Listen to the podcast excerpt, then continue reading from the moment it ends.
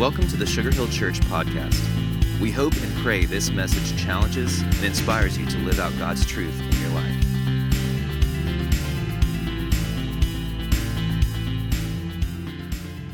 Hey again, welcome home to Sugar Hill Church. My name is Chuck, and I have the privilege of being the pastor here. And welcome to week three of a series called The Climb. Every person I know is on some kind of climb. Uh, we're on a climb for a better job. We're on a climb for a, for, for, for a spouse. We're on a climb for a mate. We're on a climb to get our children raised. We're on a climb to be able to pay for our kids to go to school. We're, we're all on a climb. We're on a climb to get fit or to get healthy, or we're on a climb to get spiritually fit. We're on a climb to find a church. Where everybody I know is on a climb. And, and yet, in the middle of the climb, don't you find that there are times that it's just exhausting? You want to stop, and it's just like, okay, I'm, I'm tired of climbing. I just need to take a, I need to take a break. And yet, it feels like if you stop, there's a boulder going to run over you. You ever feel that way? It's just like no matter what you do.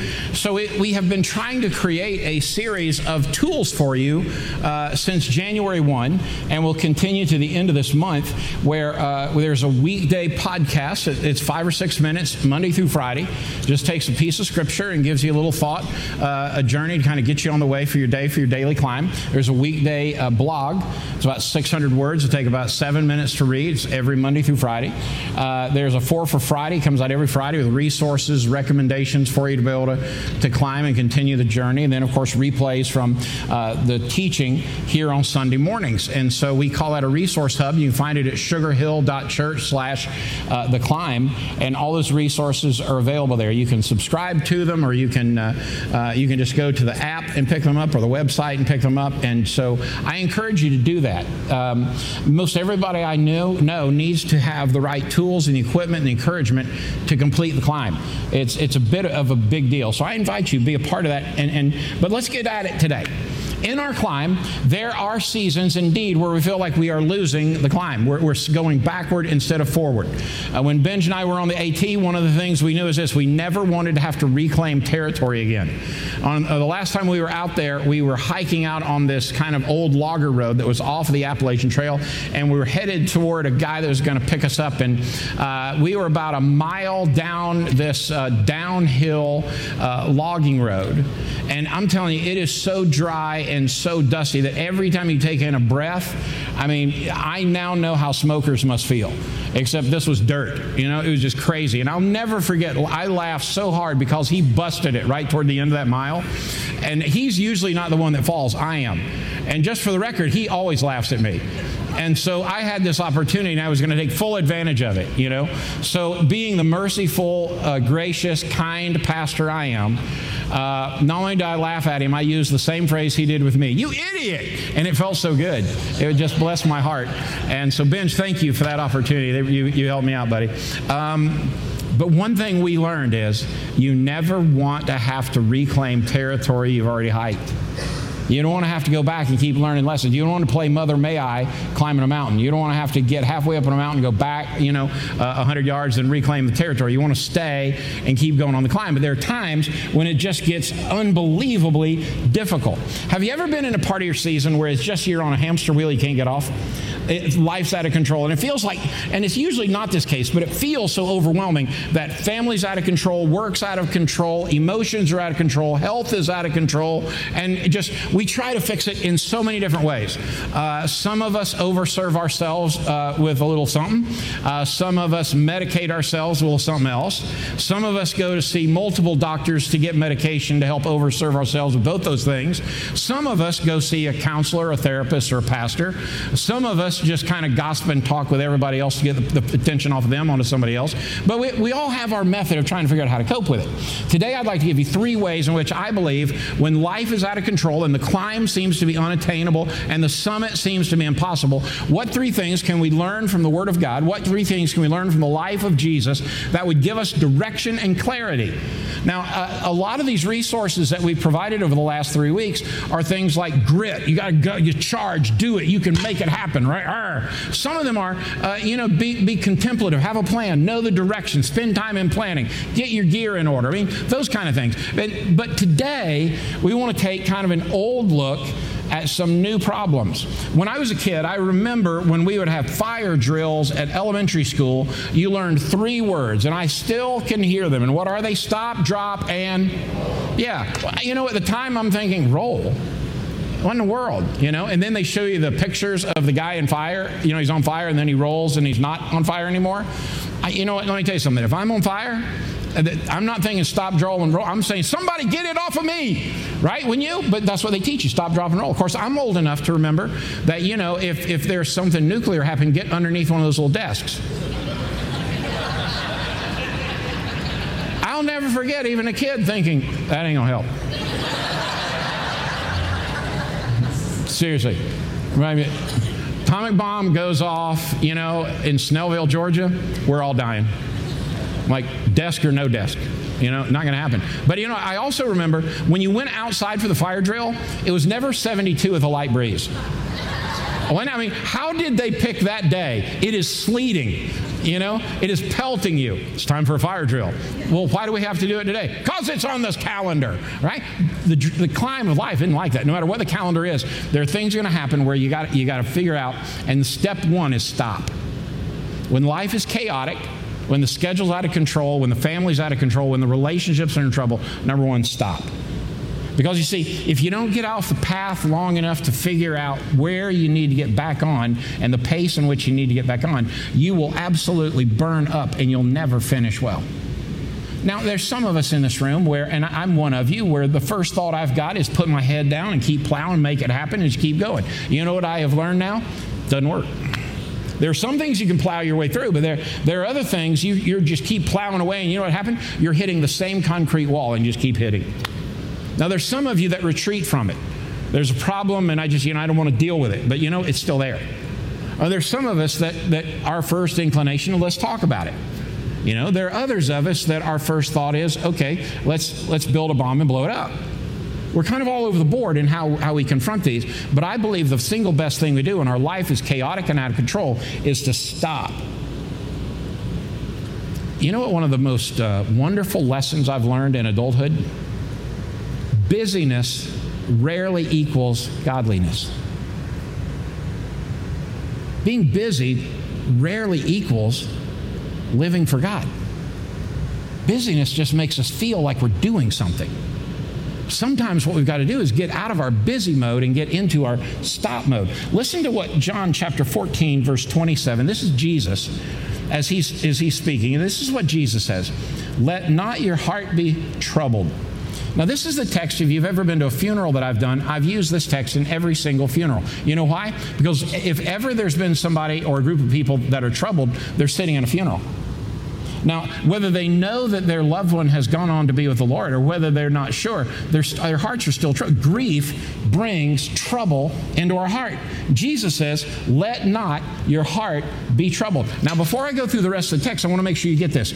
That term, let not, all right, now, don't miss this. The only way to be able to apply text appropriately from the scriptures today is to understand the context in which it was written then. So, the context in which Jesus is speaking these words to these folks in his original Aramaic language would have sounded like this Do not let trouble into your life. What Jesus is saying here is not, hey, uh, you, you got to deal with it when it gets. What he's saying is stop inviting it. Now, he's not saying you're not going to have trouble. If anything, he's, he's directly saying trouble's coming your way. Becoming a follower of Christ, choosing to follow the path of Jesus, doesn't eliminate trouble. If anything, it assures that you're on a path of trouble. The difference is it's a path that he's going to carry you through, and you don't have to do it alone. But what he's saying is stop inviting trouble into your heart. If you're in, if you have a relationship that is constantly robbing you of the joy of the Lord, stop letting that trouble into your heart. If you're dealing with an addiction that keeps your heart from being settled on the things of God, deal with that addiction. Stop inviting it into your heart. He says, Let not your heart be troubled, neither let it be afraid. Because, see, a troubled heart is always a heart that is afraid. A troubled soul is a, is, is a soul that is afraid. This is anxiety at its best. And then he says, I am leaving you with a gift. Man, it, are gifts not great? I mean, gifts, gifts, gifts are just awesome. We went to dinner uh, last night with the Fig Pens, and we haven't really connected since Christmas. And so, uh, and so Rusty gave me a gift. And you know what? I, I saw it, my eyes lit up. You know what I thought? It was like a four year old again. Let's delay Christmas like this all the time so that somewhere by the end of January there's still another gift. That's awesome. Jesus said, I'm going to give you a gift. And that gift is designed for your troubled and afraid heart, for your fearful and for your troubled soul, I'm going to give you a gift, and this gift is designed to cure that. Now, here's the beauty of what Jesus is saying here don't stop inviting trouble and fear into your life. I'm going to leave you a gift designed just for you, and that gift is going to take care of the trouble and the fear. Is this not beautiful? But now watch this. Most preachers, matter of fact, most every preacher I know, what they love to do is make a universal diagnosis that we all have the same problem, and to some degree that's true. But where we blow it is we assume that everybody out here has the same solution. In some ways, that's true. Because at the end of the day, we're all addicts to sin. We're all sinful by nature. We all need Jesus. He is our only hope and way. But once we get past that, it is such a unique DNA within you. Your trouble, your fear is as unique as your DNA. The way you cope with your trouble and your fear is as unique as your DNA. So when Jesus says, I've come to give you a gift, here's what he's saying. He's not coming to say, hey, all you peeps, I've come to give you the same gift. What he's come to say is, hey, Ron, I've come to give you a gift to deal with your troubled and fearful heart. Now, you're saying, I want that. I, I, I want that. Angie, I've come to give you a gift to deal with your troubled and fearful heart. And across the room, he calls each of you by name and he says, This is what we're going to do. And listen to what the gift is a gift of peace of mind and heart. How many times have you heard around here? When we don't have peace, we make bad decisions and we ruin relationships. And when peace is sitting on the throne of our heart, when, when our heart and our soul and our minds are at peace, you know what happens? We love and we lead and we serve well. So, this is why Jesus comes and says, I want to give you this gift. And this gift is for your troubled heart, for your fearful heart, for your anxiety riddled soul. I'm going to bring you peace of mind, peace of heart. And then he says, And the peace I give you is a gift that this world cannot give. So don't be troubled. Don't be afraid. He's saying, so everything else that you're trying to do to fix that, you, you might could band aid it, you might could mask it, you might could Febreze it, but you can't cure it unless you receive my gift. And my gift, I want to bring you is peace. And peace is only found in the presence and the power of Jesus as he's actively alive in our daily walk and in our hearts. You know, when you take Febreze out, uh, what is Febreze designed to do?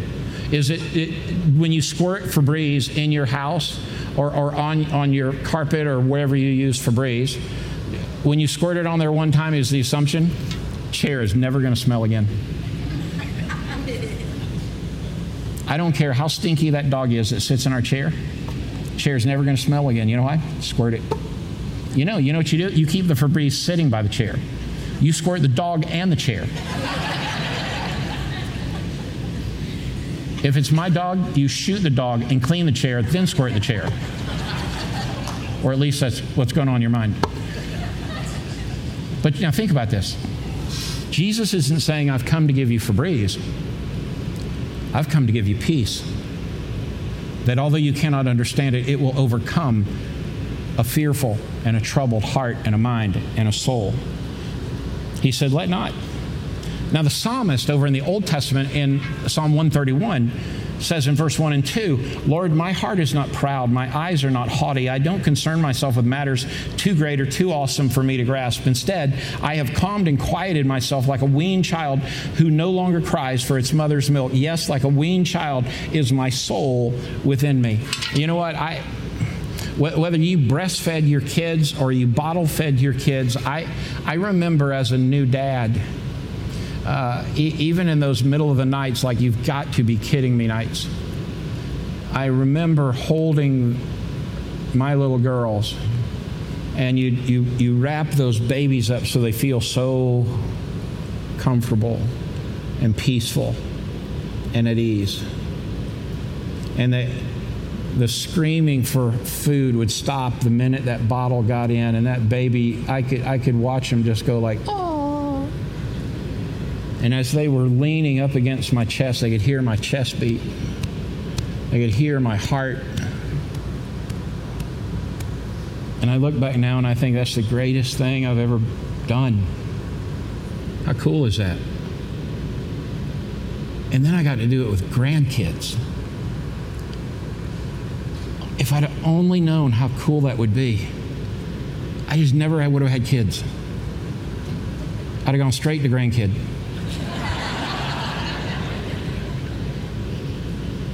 Because at about the time your kid turns 23, it is so hard to remember what that was like and the sweetness of it.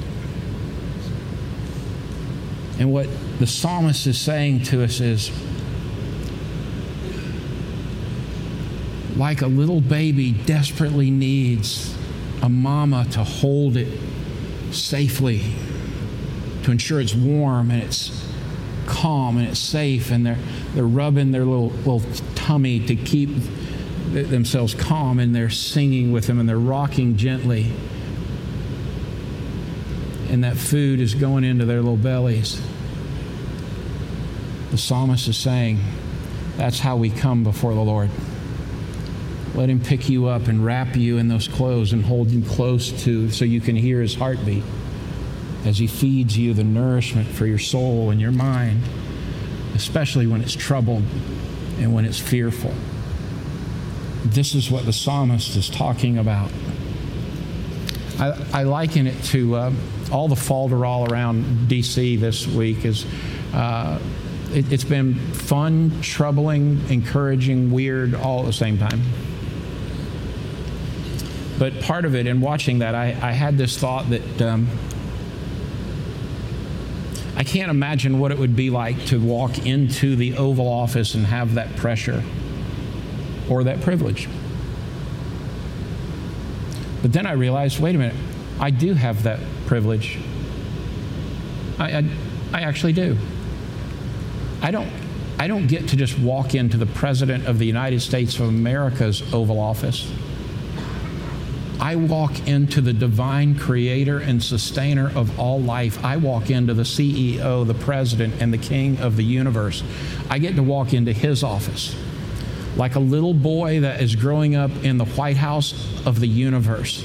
I get to run by the Secret Service. I get to go past the Attorney General. I get to go run by and kind of laugh at the Chief of Staff and I need to, I can run up and jump into the King of the universe while he sits on his throne and let him pull me up to him where I hear his heartbeat and know he's got me. This, this is what happens when we stop.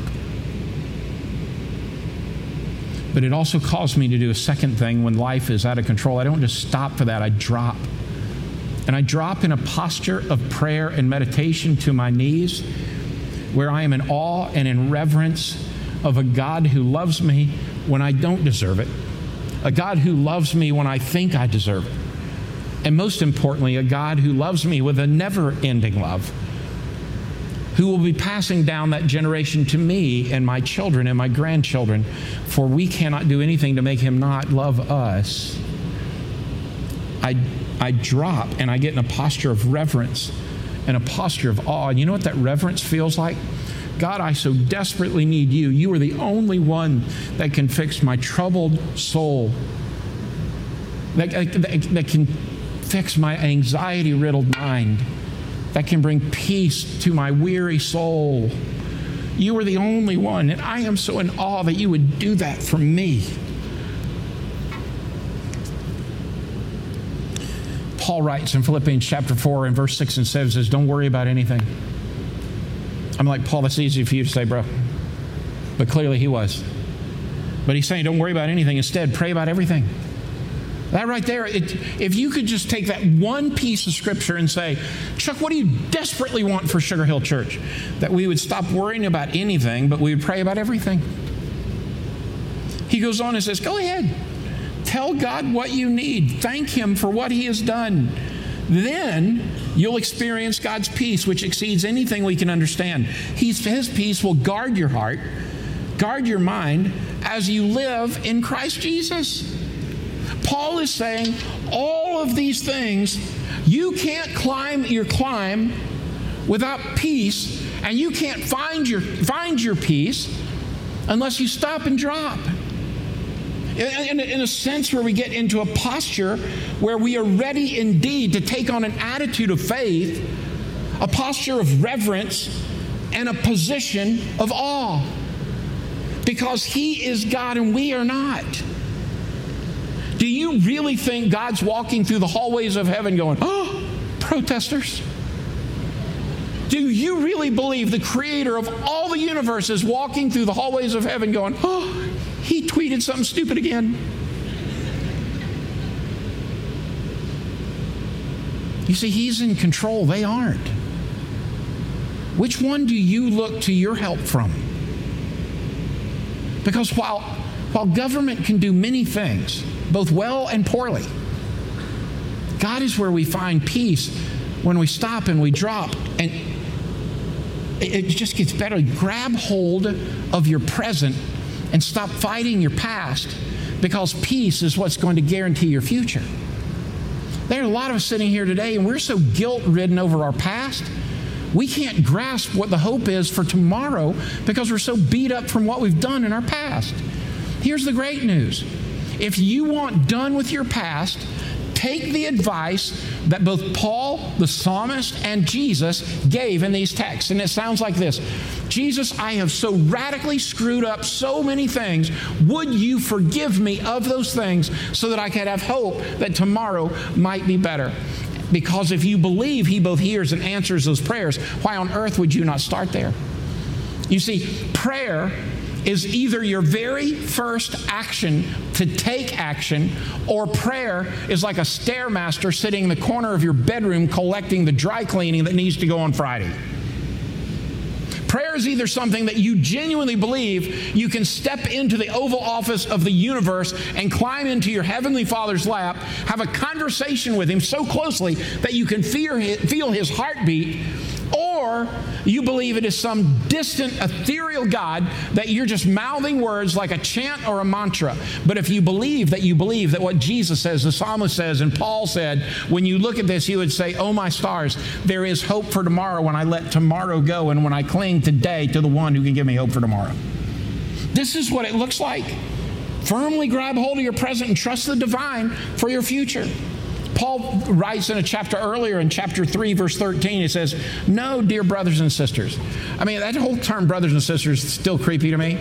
But again, context then was this they just had a new formed understanding that as new followers of Jesus, they had been adopted into the family of God, and they were indeed joint heirs with Jesus. They were a part of the family of God. So for them to call each other brothers and sisters, it has significant understanding.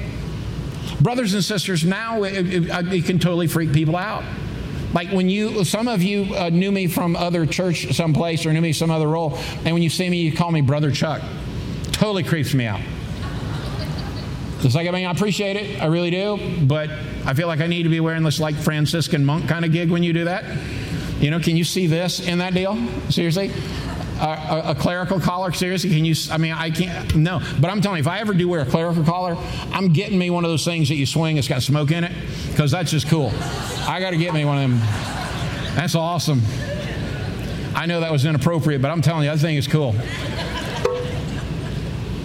But this is why he writes brothers and sisters. By the way, if you're wondering, then, well, what should I call you? Some of you just like, you know, because I'm a pastor, you like say, okay, Pastor Chuck, I'm cool with that. My preferred name is A. Chuck.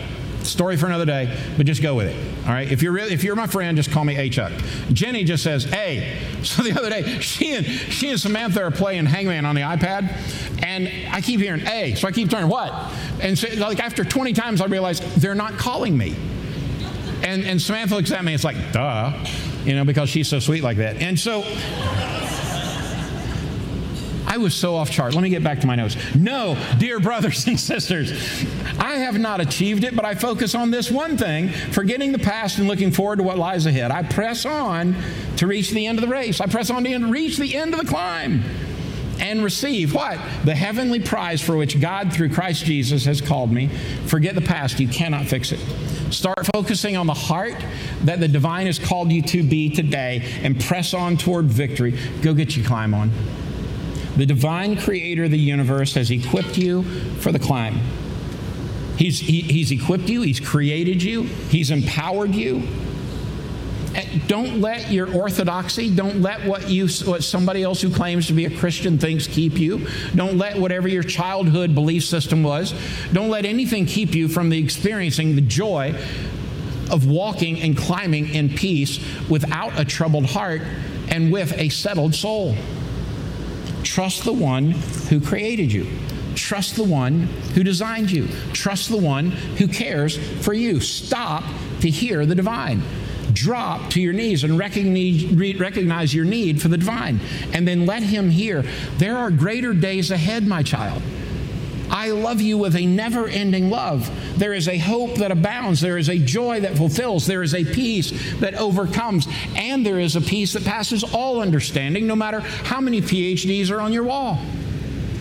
Because he is saying, now, if you're willing to stop, if you're willing to drop, let's roll. Let's go.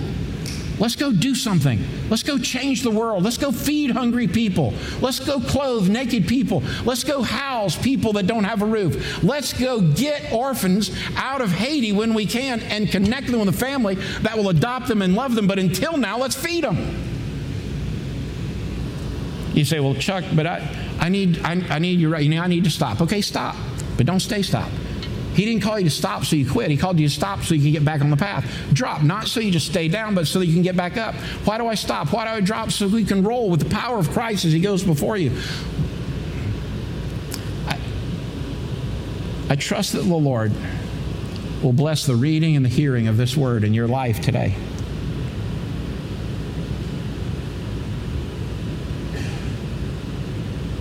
There's a fella. Uh, funny name, Haldor uh, Lillenas. This guy was recently married uh, back in the day, and he, he'd sold what instruments he had because they were trying to get an apartment, he and his little wife, and start life over. And he bought a beat up old organ for five bucks. With that old beat up $5 organ, he, he wrote over 4,000 songs, all of them Jesus songs. But he wrote this one, and the name of the song is Wonderful Grace of Jesus. And when I read these words, I thought to myself, this is how the climb is supposed to feel. Sometimes you stop, sometimes you drop. You always get back and you get back on a roll and let's go. But this is what it ought to feel. Listen to these words Reaching to all the lost, by it I have been pardoned. Saved to the uttermost, chains have been torn asunder, giving me liberty, for the wonderful grace of Jesus reaches me. Wonderful grace of Jesus reaching the most defiled by its transforming power, making him God's dear child, purchasing peace in heaven for all eternity, and the wonderful grace of Jesus reaches me. And so I couldn't help but think of the text in 1 Timothy 1:14. And the grace of our Lord overflowed for me with the faith and love that are in Christ Jesus and Christ Jesus alone. So now all glory to God who is able through his mighty power at work within us to accomplish infinitely more than we could ask or think. May all glory and praise be his and his alone. Amen. Amen. And amen. Father, we are in need of you and we long that you would give us a longing for you. In the name of Christ we pray. Amen. I spent so much, most of my adult life, playing Christian. Oh my gosh, I'm so good at playing Christian. I grew up in church. I grew up in a pastor in a church planter's home. I knew every church buzzword like if you sat down and asked the questions, I could answer man. I was good at it. I, found so little joy in my Christian walk because it was just all emotion. Church for me was what you did on Sunday. I mean, even even early on in, in my ministry career, it was just It was a job, it was a motion. I, I know I'm not supposed to admit stuff like that. Y'all are supposed to think i have always loved Jesus. Man, I, this climb for me is no different than yours. It can get funky, man. It was probably the first week of December. And Jenny and I've talked about this a thousand times since then, but I, I don't ever want to live December again. I, there are very few seasons in my life that I say, no thanks. Just no thanks to December. But I recall in one of my times of meditation, and you guys over the last few weeks have seen what that means to me. Uh, I really believe the season of meditation is prayer is you just manage to like let God do open heart surgery on you, get inside, get to the nitty gritty, just get as raw and authentic before it as good God as you can because frankly, He already knows all your junk. Stop trying to hide it. So I'll never forget. It's like um, I'm, I am so thick-headed. I am so pig-headed. I am so stubborn. I, it was as though the Lord took a two by four and hit it over my head, and then realized I still didn't get it. Went back for the second one, and it was about the second one I thought, how have I never seen this in my life? How have I always asked for God to come into my life and bless me and do stuff for me and heal other people or do great things in a church. And how have I missed it? The Lord, what you want me to ask you for, you want me to have a passionate desire to run after you.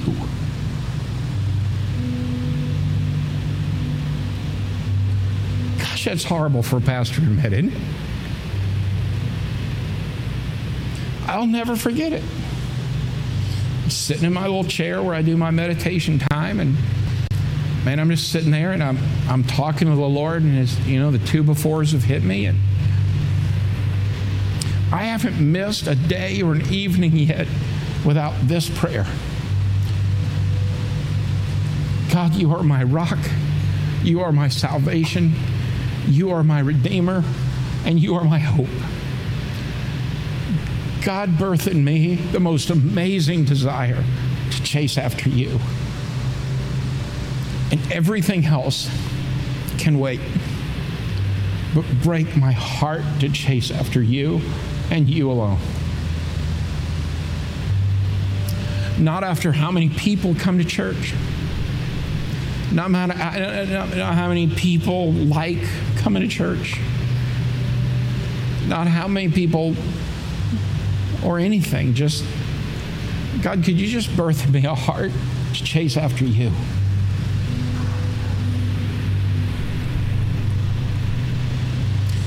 I'll never be the same again. I don't ever want to be the same again. I now know what it's like to chase after Him. It is good It's so much more than good. It is peace for a troubled soul. It is hope for a weary body. It is joy for a wounded heart. And it is clarity for a crazed mind. You say, well, Chuck, what do you want us to do with that? I don't know. I have no idea. I will tell you this. Sorry, I'm getting all snotty on you here. If I shake your hand afterwards, I promise I'll leave here and wash my hands. But listen to me.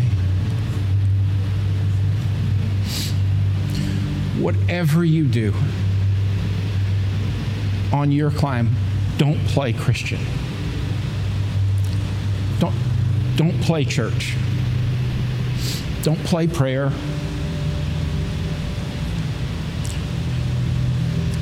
Run into the Oval Office of the universe. Jump into your Heavenly Daddy's lap. Let Him hold you so tight that you can feel His heartbeat. And say, Dad, would you give me such a love for you? that in all ways and in all things I would chase after you and you alone. And just see what He might want to do with your troubled heart and your fearful soul. Because His love never ends. Father, we love you. Let it be well with our soul. In the name of Jesus. Thanks for listening to the Sugar Hill Church podcast. For more information and to find out more about our church, please visit us at sugarhillchurch.com.